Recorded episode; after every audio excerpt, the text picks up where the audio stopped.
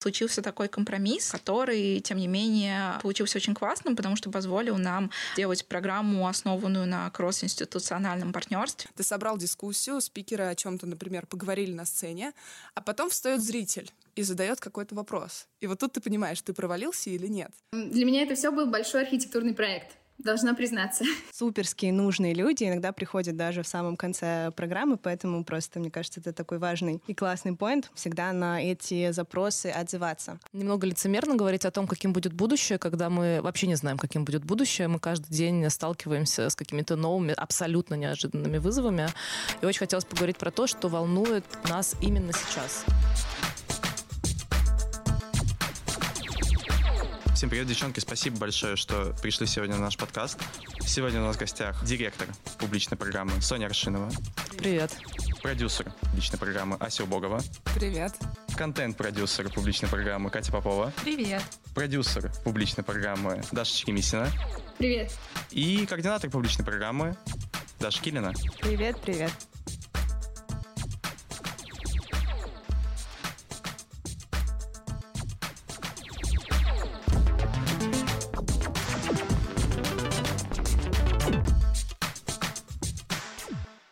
Еще раз спасибо всем большое, что пришли. Наш подкаст, на самом деле, нужен для того, чтобы люди, которые интересуются Институтом Стрелка и которые еще не знают о том, чем мы занимаемся каждое лето вместе с вами, поняли вообще, как все это работает, как вы собираете все эти прекрасные публичные мероприятия и что вы вообще чувствуете, когда всем этим занимаетесь, и как вы работаете, и кто вы вообще такие?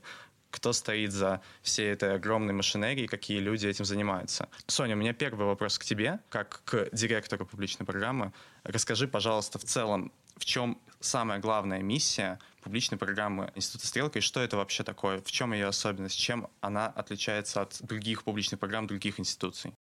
Во-первых, я хочу поблагодарить тебя за то, что ты позвал публичную программу «Стрелка подкаст» и сказать спасибо за то, что ты дал нам шанс рассказать поподробнее о том, чем мы занимаемся все вместе. И дал повод встретиться с девчонками, с которыми мы делали лето на «Стрелке» 21 года, по которым я ужасно соскучилась. Всем привет, кстати. Смотри, перед тем, как ответить на вопрос, в чем особенность публичной программы института, мне просто хочется дать небольшое интро для нашего слушателя, что это такое. Публичная программа — это часть лета на «Стрелке», считай, фестиваля событий, который длится 4 месяца. Мы делаем лекции, воркшопы, дискуссии, концерты, диджей-сеты, маркеты, спорт, кинофестиваль. На самом деле очень сложно это все пересчитывать, пересчитывать сейчас, потому что иногда голова взрывается от того, сколько всего мы успеваем сделать за эти 4 месяца. Лето на стрелке это 4 месяца на острове, во дворе, под открытым небом, кипит жизнь. Мне кажется, что люди уже так привыкли к тому, что стрелка делает тройной аксель на асфальте каждое лето, но мне очень хочется, чтобы слушатель задумался и вспомнил о том, что это просто невероятный кейс в Москве, который происходит уже много лет подряд. Мне кажется, что важный изюминг публичной программы института заключается в том, что просветительский контент можно упаковать в какой-то развлекательный формат, который может конкурировать за внимание с кино, телевидением, стриминговыми сервисами, телеграм-чатами, то есть разными медиа. Публичная Культурная программа института — это такой огромный медиаканал, который тебя постоянно прокачивает, развлекает, дает тебе что-то новое. И в этом на самом деле заключается какая-то главная наша задача как команда. Стрелка в то же время — это такая инфраструктура, платформа для обсуждения, где можно найти себе близких по духу, где можно встретить единомышленников, людей, которые готовы и хотят что-то менять на карте города и говорят друг с другом на одном языке. А на самом деле более клевый вариант — это когда люди вместе пытаются найти, сформировать сформулировать тот язык, на котором можно говорить о разных э, городских вызовах и принимать какие-то совместные коллективные решения.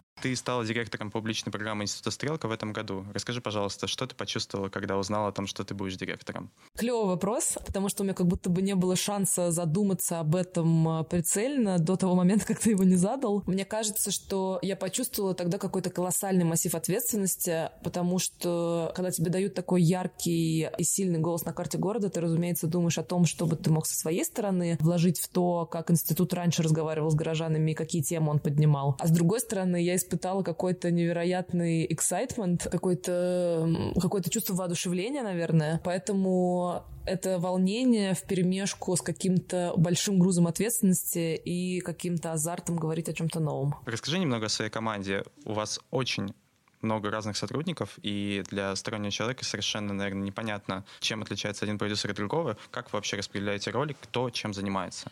Я уверена, что в тот момент, когда ты представлял нас слушателям, сложилось небольшое ощущение шизофрении, потому что в том, чтобы публичная программа случилась, участвует очень много продюсеров. И я недавно увидела мем, там такая картинка, фотография, стоит столб, на нем наклеено объявление, на котором фотография собаки подписью Lost. И внизу под этим же столбом сидит эта собака а, с фотографией, и на картинке подпись Aren't we all? Я не уверена, что мне удалось пересказать мемы. Вообще, это супер странный жанр пересказывать мемы. Мемы, не знаю, есть разные лагеря. Ну, в общем, я очень надеюсь, что у меня удастся каким-то образом развеять это э, состояние lost а у нашего слушателя. Есть э, контент-продюсер. Контент-продюсер занимается тем, что проводит research, смотрит на то, о чем говорят другие институции, как-то осмысливает тот контент, который производит сам институт на протяжении всего года и играет решающую роль в том, чтобы сформировать программу контентную «Лето на стрелке». Есть креативный продюсер Ася Убогова. Она придумывает форматы, в которые этот просветительский контент можно упаковать, и занимается называется User Journey нашего посетителя на площадке. User Journey — пользовательский опыт. Это было нам особенно важно после этого ковидного года, когда произошло такое разобщение, и когда люди сидели по своим домам. Мы поняли, что мы очень соскучились по человеку на площадке в нашем дворе, и поэтому мы очень много думали о том, как он будет здесь себя чувствовать. Нам хотелось вернуть какое-то ощущение праздника, какое-то ощущение сотворчества, какое-то ощущение коллективного дела. Поэтому в этом году у нас стояла такая большая задача вытащить человека из своего дома и заставить прийти на на площадку. Это Core Team, это те люди, которые существуют со мной на протяжении всего года. Мы вместе придумываем программу, мы ее разрабатываем, и ближе к самому лету мы нанимаем сезонных сотрудников. В этом году э, мы позвали присоединиться к публичной программе Дашу Черемисину. Нам э, очень повезло в этом году, что она к нам присоединилась, потому что, когда ты зовешь нового человека, ты, с одной стороны, рассчитываешь на то, что он будет знаком с повесткой института, а с другой стороны, ждешь от него, что он критически посмотрит на ту программу, которую ты разработал, работал, и скажет тебе, ребята, а давайте все-таки попробуем поговорить об этом с какой-то другой точки зрения. И Даша учится сейчас в AH School в Лондоне, и это какой-то огромный плюс и какая-то огромная удача в том, что она к нам присоединилась, потому что она обладает клевой экспертизой в архитектуре и в то же время не обладала никаким продюсерским опытом, что позволило ей не ехать на тех же самых рельсах, на которых привыкла ехать наша команда, и как-то перепридумать программу. Еще один человек, которого мы приглашаем присоединиться к публичной программе. Это координатор, в нашем случае это Даша Килина. Координатор занимается волонтерской программой, она набирает волонтеров, работает с ними на протяжении всего года. Но я думаю, что Даша сама сможет поподробнее рассказать, как эта работа ведется и почему нам так важно, чтобы волонтеры всегда были супер-супер хэппи, почему на самом деле они — это главное лицо Института Стрелка. Еще есть я. Меня на самом деле не было бы, если бы не моя команда, и мне кажется, что решающая роль моя в жизни публичной программы заключается в том, что я каждый день захожу в офис и говорю, говорю, ребята, мы делаем что-то супер важное, давайте не терять энтузиазма и продолжать работать, потому что, разумеется, где-то в середине лета мы все выдыхаемся. И напоследок хочется сказать, что, ну вот есть публичная программа, это пять человек, но на самом деле для того, чтобы э, лето на стрелке случилось, участвует весь институт, участвует бар Стрелка, и мы все делаем какое-то одно большое яркое дело, и на самом деле уже очень не терпится приступить к разработке следующего лета на Стрелке. Я понял, что очень важную роль во всей публичной программе в том, как она звучит, с кем она разговаривает, э, играет одной из первых очередей контент-продюсер. И с нами сегодня Катя, которая как раз занимается контентным продюсированием публичной программы. Катя, у меня очень большой, очень такой философский немножко вопрос, потому что когда появлялась «Стрелка» 10, даже, даже уже больше лет назад, это было одно из э, первых мест в Москве, где вообще была открытая публичная программа для всех, где совершенно разные аудитории, совершенно разные группы людей могли прийти и что-то послушать. Сейчас, в 2021 году, это уже не так. И как будто бы каждый раз, когда кто-то придумывает какое-то публичное мероприятие, это не только вызов для себя, но и в целом вызов для целой институции, как сделать что-то новое, как придумать что-то классное, когда все вокруг пытаются делать то же самое. И более того, здесь еще накладывается, как уже упомянула Соня, постковидное время, когда мы все очень с трудом понимаем, как вообще нам проводить публичные мероприятия. Вот расскажи, пожалуйста, именно про этот вызов. Как ты с этим вызовом работаешь? Как у тебя получается это все делать? А, да, у тебя на самом деле очень сложно сочиненный вопрос, который как такая коробочка состоит из, из большого количества коробочек. А, ну, действительно, Институт Стрелка начинался как одна из первых публичных программ в Москве. И в далекие 12 лет назад, мы были, по сути, э, единственной такой площадкой, на которой происходили классные события, классные лекции, воркшопы, приезжали иностранцы рассказывать о каком-то своем опыте, презентовать свои проекты. И сейчас ситуация уже выглядит немного по-другому. Мы понимаем, что мы находимся в контексте других голосов и очень э, таких важных, серьезных и мощных голосов Москвы. И в данном случае, конечно, большой челлендж — это встроить нашу повестку в повестку Москвы и делать такие события, которые будут уникальные, которые будут нести ценность для пользователя, которые все еще будут чем-то свежим и новым. Особенно это стало заметно в постковидное время, да и на самом деле в 2020 году тоже была довольно сложная обстановка, потому что когда нас всех закрыли, понятное дело, что весь контент, вообще любые события ушли в онлайн, и мы оказались в ситуации сильного пресыщения контента. И тут важно было для нас, когда мы переключались, важно было понимать, что мы встраиваемся вот в мировую уже сетку координат, что мы уже существуем не только как площадка в Москве, когда мы работали в онлайне, а и как площадка голос, который можно слушать из любой другой точки мира. Говоря о постковидном годе, о 2021, когда мы вышли на площадку, Соня тут уже упомянула, что мы строили свою программу, отталкиваясь в какой-то степени от вот этого user experience, от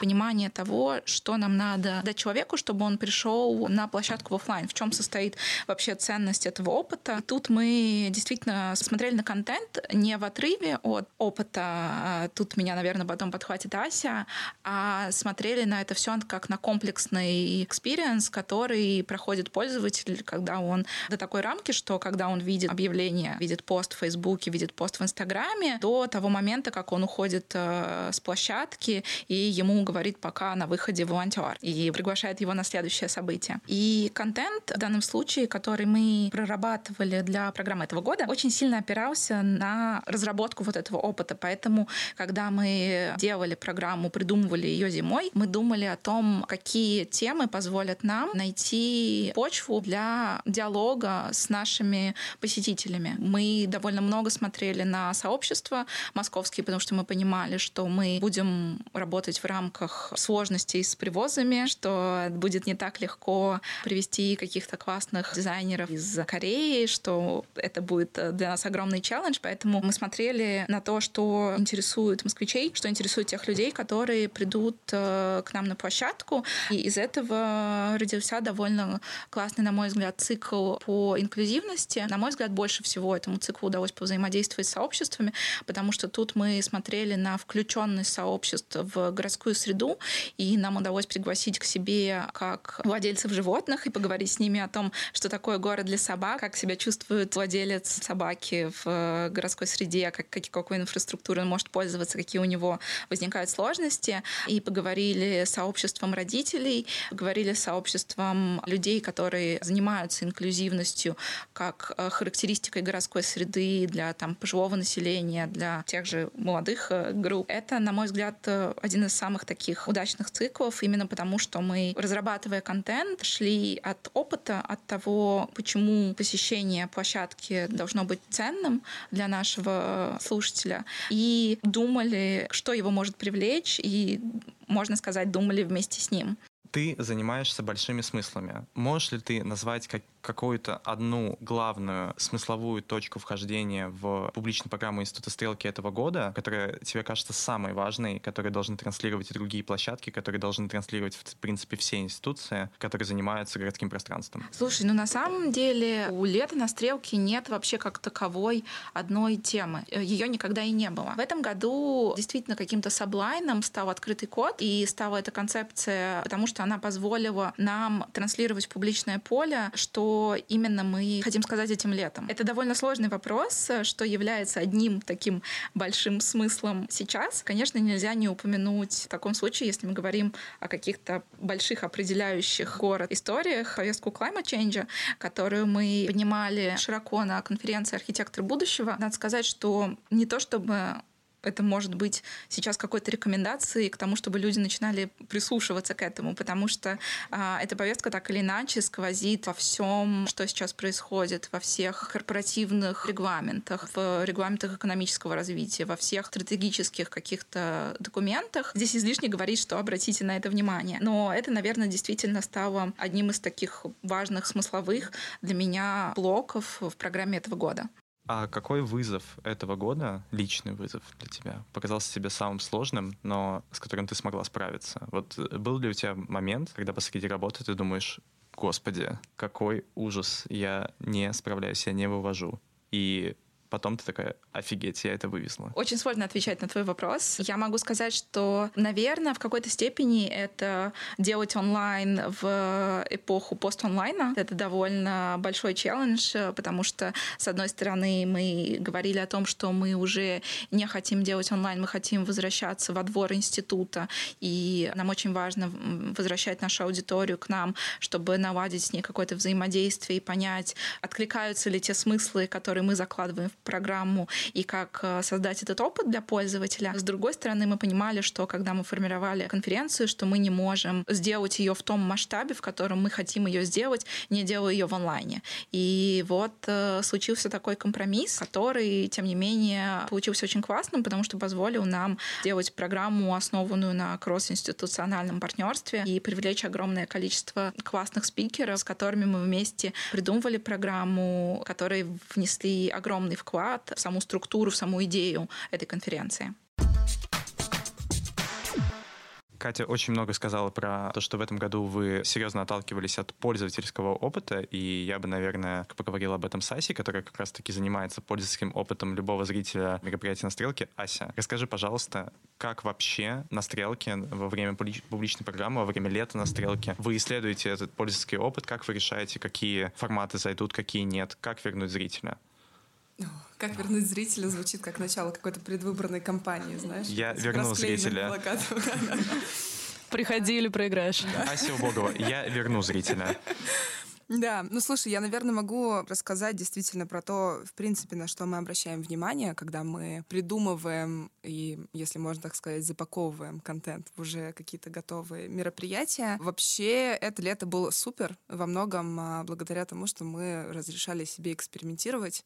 И э, в целом мы ввели, по-моему, штук 7, наверное, новых для стрелки форматов мероприятий от э, каких-то более привычных уже э, нашему миру и нашей аудитории до каких-то супер экспериментальных, типа, не знаю, телесные практики во дворе стрелки. Кто бы мог подумать, что называется. Поэтому как бы форматов у нас было очень много разных, и я думаю, что в первую очередь, особенно учитывая нашу повестку этого года, когда мы говорим про какие-то более четкие сообщества, первое, что нужно сделать, это понять, для кого ты вообще это делаешь. Чьи глаза горящие ты хочешь увидеть в зале, пригласив того или иного спикера на сцену. Ну, во-первых, это уже челлендж очень а, как бы не всегда получается сказать, о, хочу, чтобы ко мне пришли, и дальше подставьте whatever. Иногда кажется, блин, ну вот было бы классно сделать вот это. Зачем? Почему? Это как будто бы уже другой вопрос. Вот. Мне кажется, что очень важно в эти моменты возвращать себя к истокам и говорить, погоди, зачем и для кого? Вот. Это шаг номер один. Вообще, тут, наверное, конечно, э, мой занудный социологический бэкграунд говорит о том, что вообще-то, чтобы сделать прям большой, красивый проект, а не только там какую-то одну вечернюю лекцию. По-хорошему нужно действительно делать какое-то исследование. И вот мы, например, с Катей, когда делали школу архитектора будущего, мы прям так и сделали. Мы объединили Катин мозг и мои руки, если можно так сказать. Я вспомнила все, чему меня когда-то учили на соцфаке, и мы сделали такое небольшое, но качественное исследование. Качественное не в том плане, что оно было сделано хорошо, хотя это тоже, но и в плане того, что это как бы интервью, а не условный там опросник, который мы превращаем дальше в какие-то шкалы. И это вообще как бы заставляет тебя смотреть на то, что ты делаешь, совсем другими глазами, потому что ты видишь перед собой вот этих людей, которым потенциально нужно что-то получить. Ты понимаешь, что у тебя некоторые гипотезы разбиваются в дребезги. Ты думаешь, блин, наверное, вот им нужно вот это. Потом ты слушаешь человека и думаешь, капец, он вообще думает не об этом. Поэтому я не верю в то, что можно догадаться. Я не верю в то, что ты можешь сказать, М, наверное, им будет интересно вот это.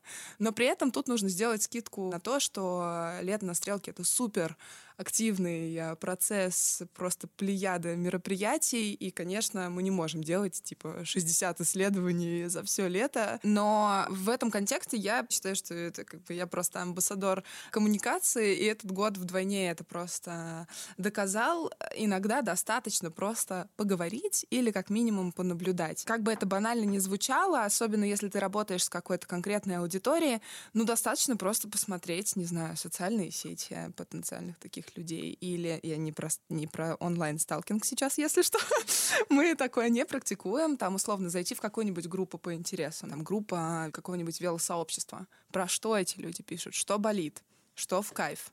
Как бы ты уже начинаешь смотреть на это все немного другими глазами. У тебя начинается как бы понимание и погружение в то, что это вообще такое. Поэтому очень важно понимать, что это за аудитория, какие у нее потребности. Я не говорю о том, что мы любое наше мероприятие собираем именно так. Есть какие-то вещи, которые, в принципе, поддерживают нашу повестку, но если это вот такая история про пользовательский опыт, то это так работает. Вот, например, э, Катя упомянула мой любимейший ивент этого лета, который назывался «Собачье дело», в котором ты, Ян, непосредственно непосредственно принимал участие. Ну, как бы очень важно понимать, что это за аудитория. Я, например, на этапе подготовки этого мероприятия успела поговорить с очень большим количеством экспертов, и далеко не все они в итоге стали теми экспертами, которые выступали на сцене, что тоже на самом деле является уже показателем того, что ты как-то формируешь свою повестку в процессе уже сборки мероприятия. И я понимала, что вот есть отдельно аудитория, ну, просто как бы вовлеченных владельцев собак. Это, например, мы с тобой. У нас есть э, прекрасные собаки, и есть свои какие-то моменты, которые нас бесят или которые нас радуют, которые нам интересны.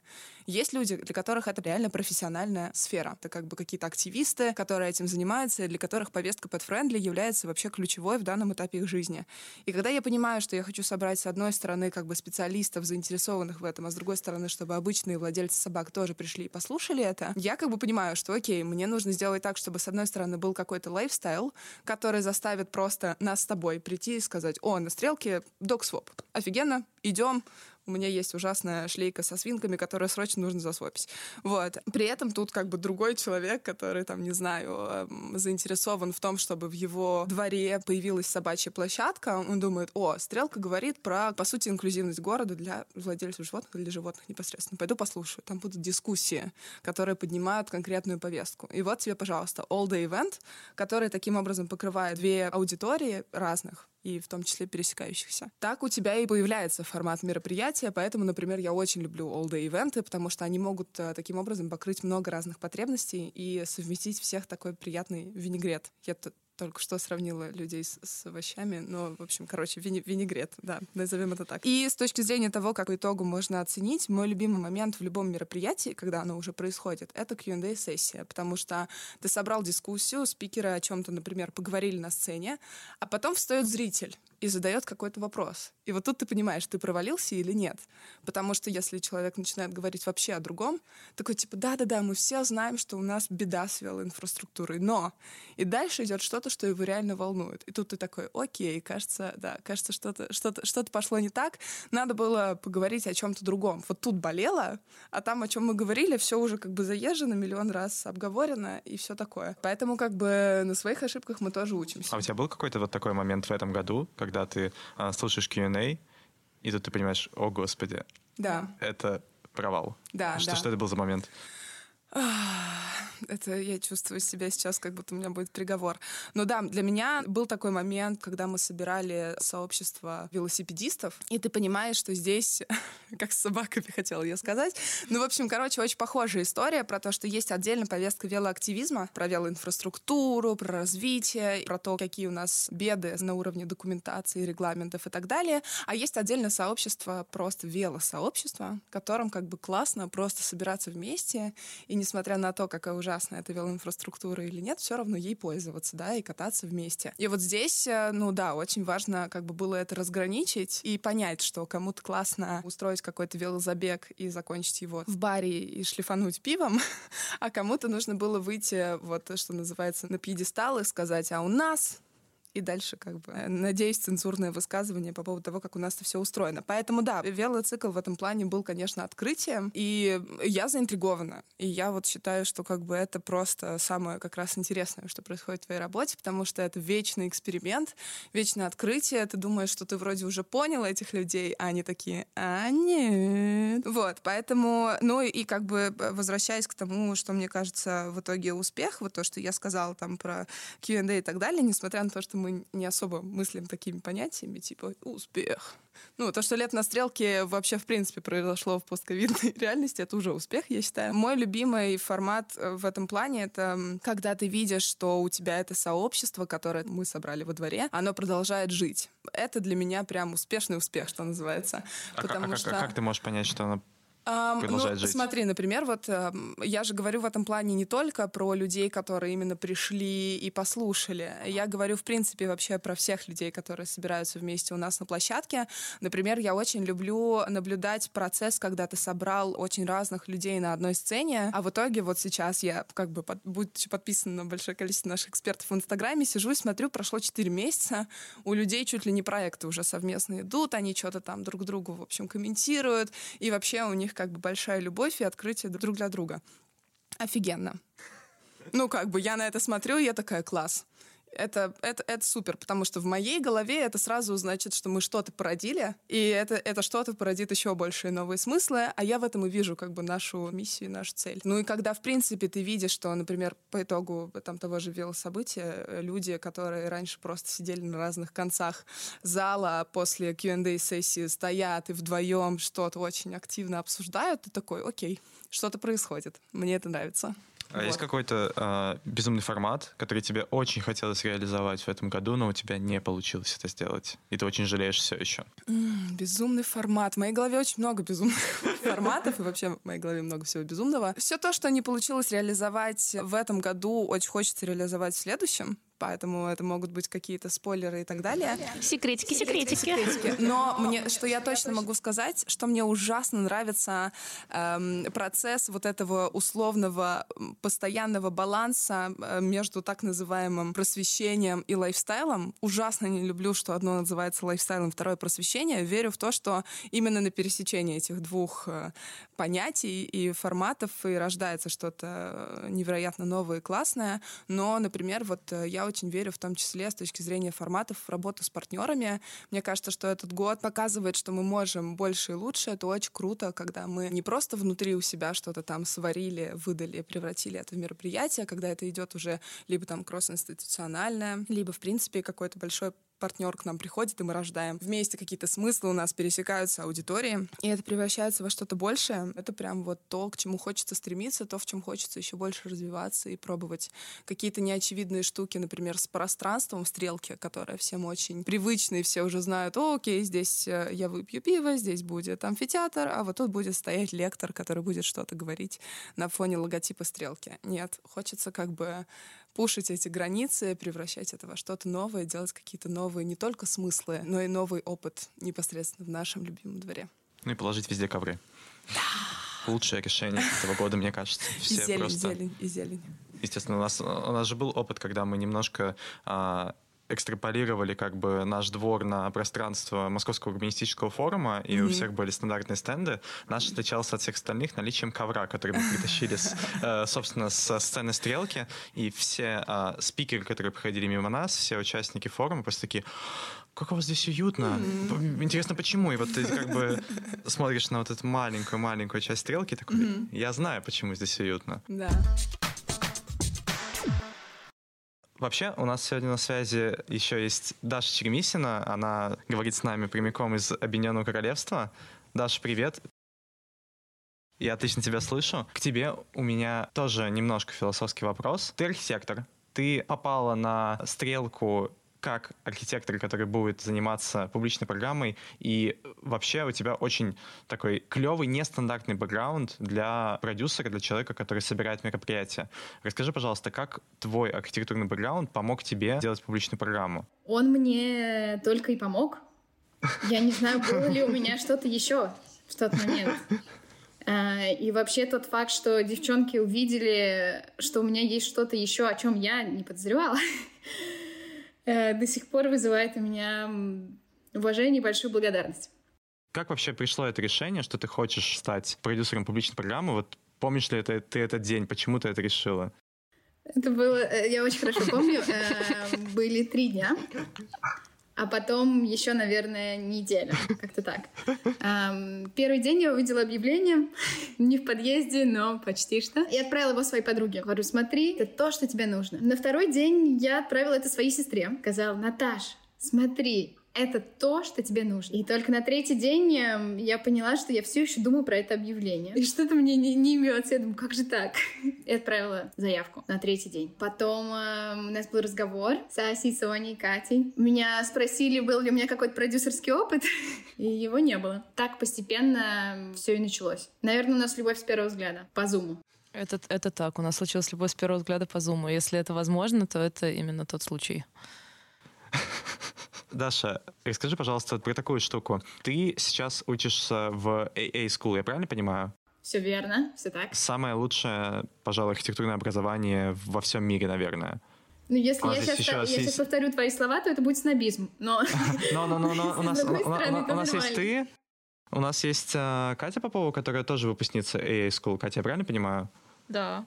Вот. Ты, как человек без продюсерского опыта, при этом находилась вот в таком достаточно большом и насыщенном бабле архитектурной повестки, и у тебя появилась возможность как-то эту мировую архитектурную, и не только архитектурную, а еще и всяческую климатическую и просто философскую повестку транслировать через площадку Института Стрелка. Расскажи, пожалуйста, что тебе удалось перенести из вот этого своего информационного бабла в повестку Стрелки? Отличный вопрос. Я ловлю ответы на потолке. Мне, мне очень жаль, что слушатели не смогут увидеть Дашу, потому что это тоже будет любовь с первого взгляда, как бы, опять-таки, через Zoom. По голосу. Мы очень скучаем по тебе. Хочу просто хорошо ответить, поэтому думаю, видимо. Отвечу философски немножко. У архитектора есть возможность общаться с миром через пространство. То реально построенные здания, будь то проекты. И тут вдруг мне выпала возможность с этим миром разговаривать немножко на другом языке. Но на языке, который все время нитью идет через, не знаю, все проекты, с которыми я соприкасалась, или... То есть это не совсем что-то другое, да? Это все еще пространство. Мы все сейчас в пространстве. Вы в одном, я в другом. Но при этом мне вдруг дали, не знаю, были ножницы, и потом мне дали дрель. Или в другом порядке. Неважно. Сменился инструмент как будто. Я думаю, что мой бэкграунд помогает мне видеть какие-то большие вопросы. Но каждый из нас узнает этих больших вопросов через свою какую-то нишу. Я узнаю через здание и через архитектурный проект. Я открываю там свой любимый архитектурный журнал, смотрю и думаю, о, а вот мы сейчас думаем про экологию, и я это понимаю через использование каких-то новых материалов, какое-то новое проектирование, которое там вижу. Подразумеваю, что другие люди находят те же самые глобальные вопросы через другие просто науки, профессии, взгляды. Поэтому мне, конечно, это помогает просто быть частью мира, вообще знать, что происходит. Так как я буду там читать про архитектуру больше, я узнаю об этом, скорее всего, через архитектуру. Кажется, твой вопрос была вторая часть про то, как оно влияло на мое время на стрелке. Правильно ли я его поняла? Да, ну ты, ты, ты правильно поняла, как ты вообще вот э, все это э, транслировала в э, те мероприятия, которыми ты занималась? Для меня это все был большой архитектурный проект, должна признаться. Это был заговор с самого начала. Это был заговор. Я понимаю архитектуру очень широко. Поэтому это было взаимодействие с городом. Когда я пришла, мои коллеги сказали, у нас тут инклюзивное пространство. И я это тоже поняла, может быть, иногда слишком широко. Чтобы не захотел услышать наш гость, он может позволить себе это услышать. Если инклюзия не только пространственная, но и идейная тоже. Я думаю, что это повлияло. У меня было ощущение в начале, что, как сказал Соня, я еду по другим рельсам. Сейчас тоже временами я еду по другим рельсам, в других обстоятельствах. Но это было и сложно, и весело. Потому что каждый раз, когда я что-нибудь принесу на стол, это будет такое, Даш, за дела? Мы говорили про другое, но при этом все-таки это можно было так понять. И я тоже сижу и не понимаю, а можно было понять как-то по-другому? Я же типа по своим рельсам еду. А на моих рельсах это единственное, это как бы прямая линия. Бессмертие? Какое бессмертие? Это же главный архитектурный аспект. Мне нравятся все наши железнодорожные метафоры сегодня. Да, не знаю, ответила ли я на твой вопрос. Даш, а, а, а тебе вообще было страшно в начале? Потому что вот э, судя по тому, что ты рассказываешь, человек без продюсерского опыта, но при этом с э, такой мощной химией с остальной командой приходит немножко а, на своем вайбе, немножко иногда переживает из-за этого. Было ли тебе страшно? Мне по жизни очень страшно. Я тебя обожаю. Мне правда страшно. Открыть дверь курьеру, эх, даже. Я даже не знаю, почему мне страшно. Просто какое человеческое взаимодействие.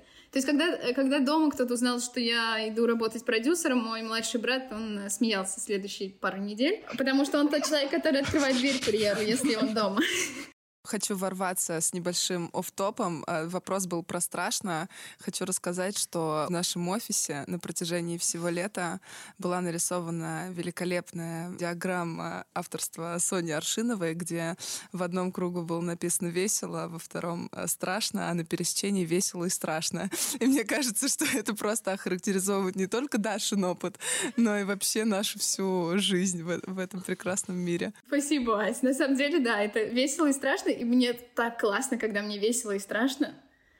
И я просто в восторге. Но я просыпаюсь утром и такая думаю, о, чуть-чуть страшно. И чуть весело? Ничего себе. Даш, спасибо У меня большое. было ощущение, что, эм, что, может быть, мы совершили ошибку. Я иногда думала, я думаю, а что если я их обманула? Я сыграла какую-то роль и подумала, что я продюсер, а я же не продюсер. И они мне поверили, я, наверное, хороший актер. Потом я смотрела и думаю, нет, ну такие серьезные девушки тут работают. Они знают, они же не могли совершить ошибку. Значит, э, значит, может быть, я продюсер? Конечно, было страшно, но я решила довериться. И получилось страшно весело. как раз к разговору про доверие и про вообще опыт человека в пространстве института. С нами еще сегодня Даша Килина, которая занимается волонтерами и вообще волонтерской программой «Лето на стрелке». К тебе очень-очень много вопросов наверное, поступает всегда, потому что все хотят побыть в волонтер на стрелке. Все спрашивают, все такие, ой, у меня есть а, там типа брат, э, сват, зять, кум. Можно, можно, пожалуйста, стать волонтером? Все хотят этим заниматься. Пожалуйста, расскажи, в чем вообще главная роль волонтерской программы «Лето на стрелке». Слушай, э, сначала хочу добавить один интересное тоже такое для меня открытие по поводу вот брата, с, сваты, вот это все. Э, мне такие сообщения присылали, наверное, вплоть типа до середины сентября. То есть, а можно у вас еще там поучаствовать? Конечно, когда ты видишь этот 16 раз за неделю до конца, ты уже такой, блин, ребят, ну у нас уже там 200 человек уже есть, как бы все. Я всегда отвечала на эти запросы, но иногда отвечала тем, что да, хорошо, давай там ты можешь прийти попробовать. И несколько раз это было супер, кстати, потому что, как ни странно, люди приходят, суперские нужные люди, иногда приходят даже в самом конце программы, поэтому просто, мне кажется, это такой важный и классный поинт, всегда на эти запросы отзываться. А что делают волонтеры? Слушай, ну, мне кажется, они в большей степени, наверное, обеспечивают такую дружелюбность площадки и удобство площадки, собственно, чтобы человек, который пришел к нам, неважно, десятый раз, первый раз, мог э, прийти и просто вот так вот с открытыми глазами сказать, ой, а что у вас тут происходит, а что, куда можно сесть, а что как. Вот, и волонтеры могли все это ответить, проводить, показать, рассказать, встретить, вот, и сделать так, чтобы всем было понятно, удобно, уютно и классно.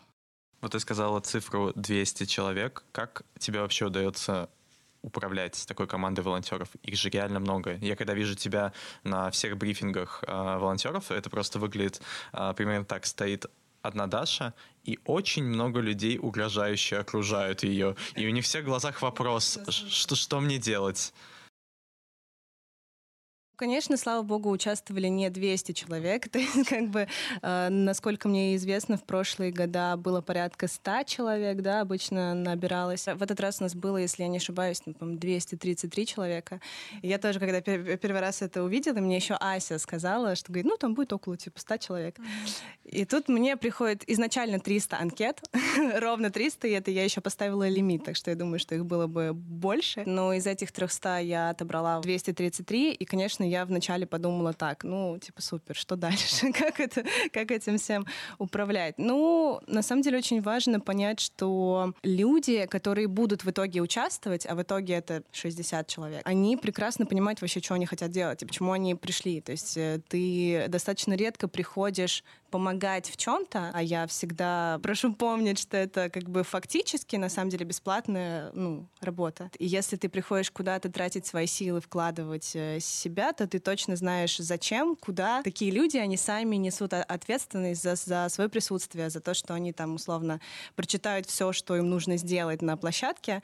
Поэтому как таким количеством людей управлять? Ну, наверное, расслабиться и довериться им, довериться, что они понимают, э, что они прочитают там условно твой бриф, придут вовремя, вот, и когда ты это делаешь, становится, конечно, гораздо легче, потому что пытаться контролировать 50 человек, там, типа, писать вечером перед мероприятием каждому, ну что, там, завтра помнишь, это сложно, вот, и как только, мне кажется, я расслабилась в этом плане, все пошло как по рельсам, ну, как по маслу, вот, наверное, так.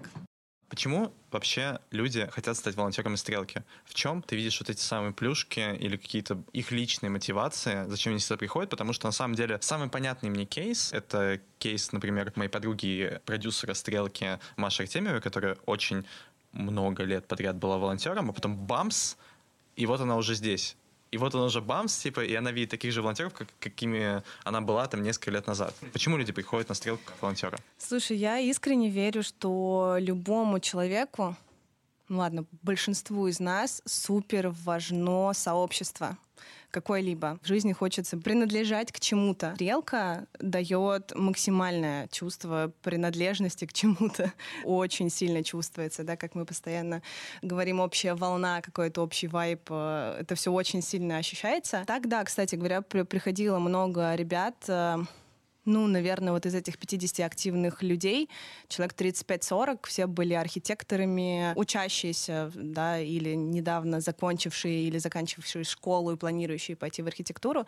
Вот поэтому я совершенно не, не удивлюсь, если я там через год, пару лет увижу кого-то из ребят здесь в качестве продюсера. Вполне возможно. В итоге, под конец лета они все дико протащились. То есть мне очень понравилось, когда э, я стала замечать, что ребята уходят э, после какого-то мероприятия, и там уходят компании в пять человек, и такие, ну, пойдем там в бар посидим, еще там то-то. Это реально прям, ну, как бы построение сообщества, которое, наверное, в будущем может э, отозваться вообще в разных формах, как в форме новых сотрудников, так и в форме каких-то вообще новых проектов, которые ребята там сами придумают себе, вот поэтому это построение, короче, как я уже сказала, сообщества. Это одна из его форм.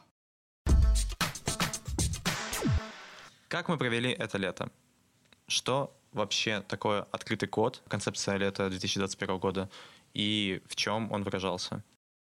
Когда мы начали придумывать лето этого года, очевидно, что мы сталкивались с большим количеством вызовов. Вызовы как посткарантинный год, вызовы, что нам очень сложно пригласить иностранных спикеров, потому что проблемы с тревелом, вызовы, что мы хотим создать какой-то новый пользовательский опыт на площадке, и мы пытаемся найти новые форматы, при которых мы сможем пригласить какую-то новую аудиторию, которая еще не приходила на стрелку с одной стороны, и вернуть тех людей, которые сидели по домам во время карантинного года с другой. Мы поняли, что мы очень хотим стать такой площадкой, местом встречи для людей, которые волнуют какие-то очень конкретные вопросы, к которым мы можем прийти и спросить, а о чем бы вы хотели поговорить в этом году, как вам кажется, что важно именно сейчас. Потому что, с одной стороны, кажется, что немного лицемерно говорить о том, каким будет будущее, когда мы вообще не знаем, каким будет будущее. Мы каждый день сталкиваемся с какими-то новыми, абсолютно неожиданными вызовами.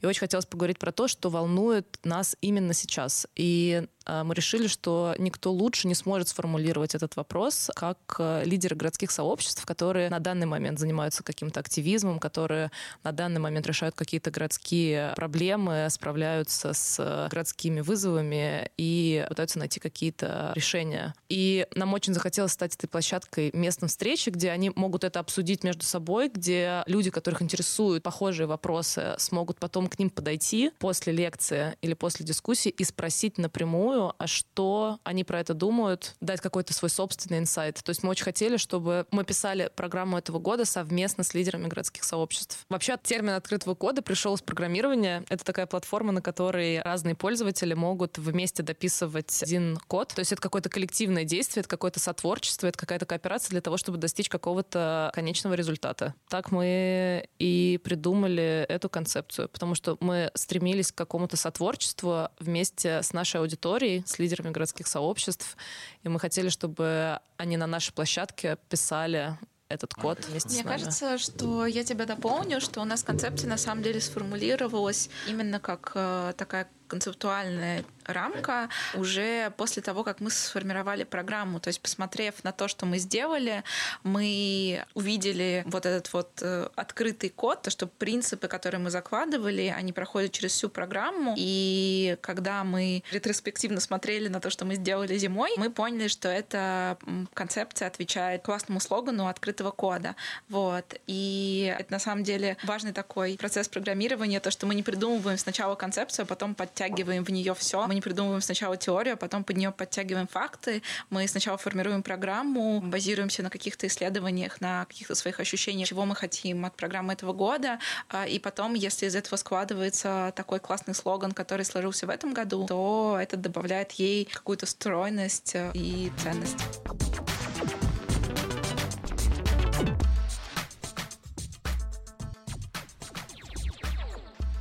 Спасибо всем большое. Это было очень круто и вдохновляюще. Это было немножко страшно и очень много весело. Я очень сильно благодарю вас всех, что мы смогли собраться с таким классным большим составом. Будем ждать каких-то маленьких анонсиков и инсайдиков о лете следующего года, чтобы не было так холодно зимой. Спасибо всем большое. Пока. Пока. Чао, какао. Спасибо. Спасибо.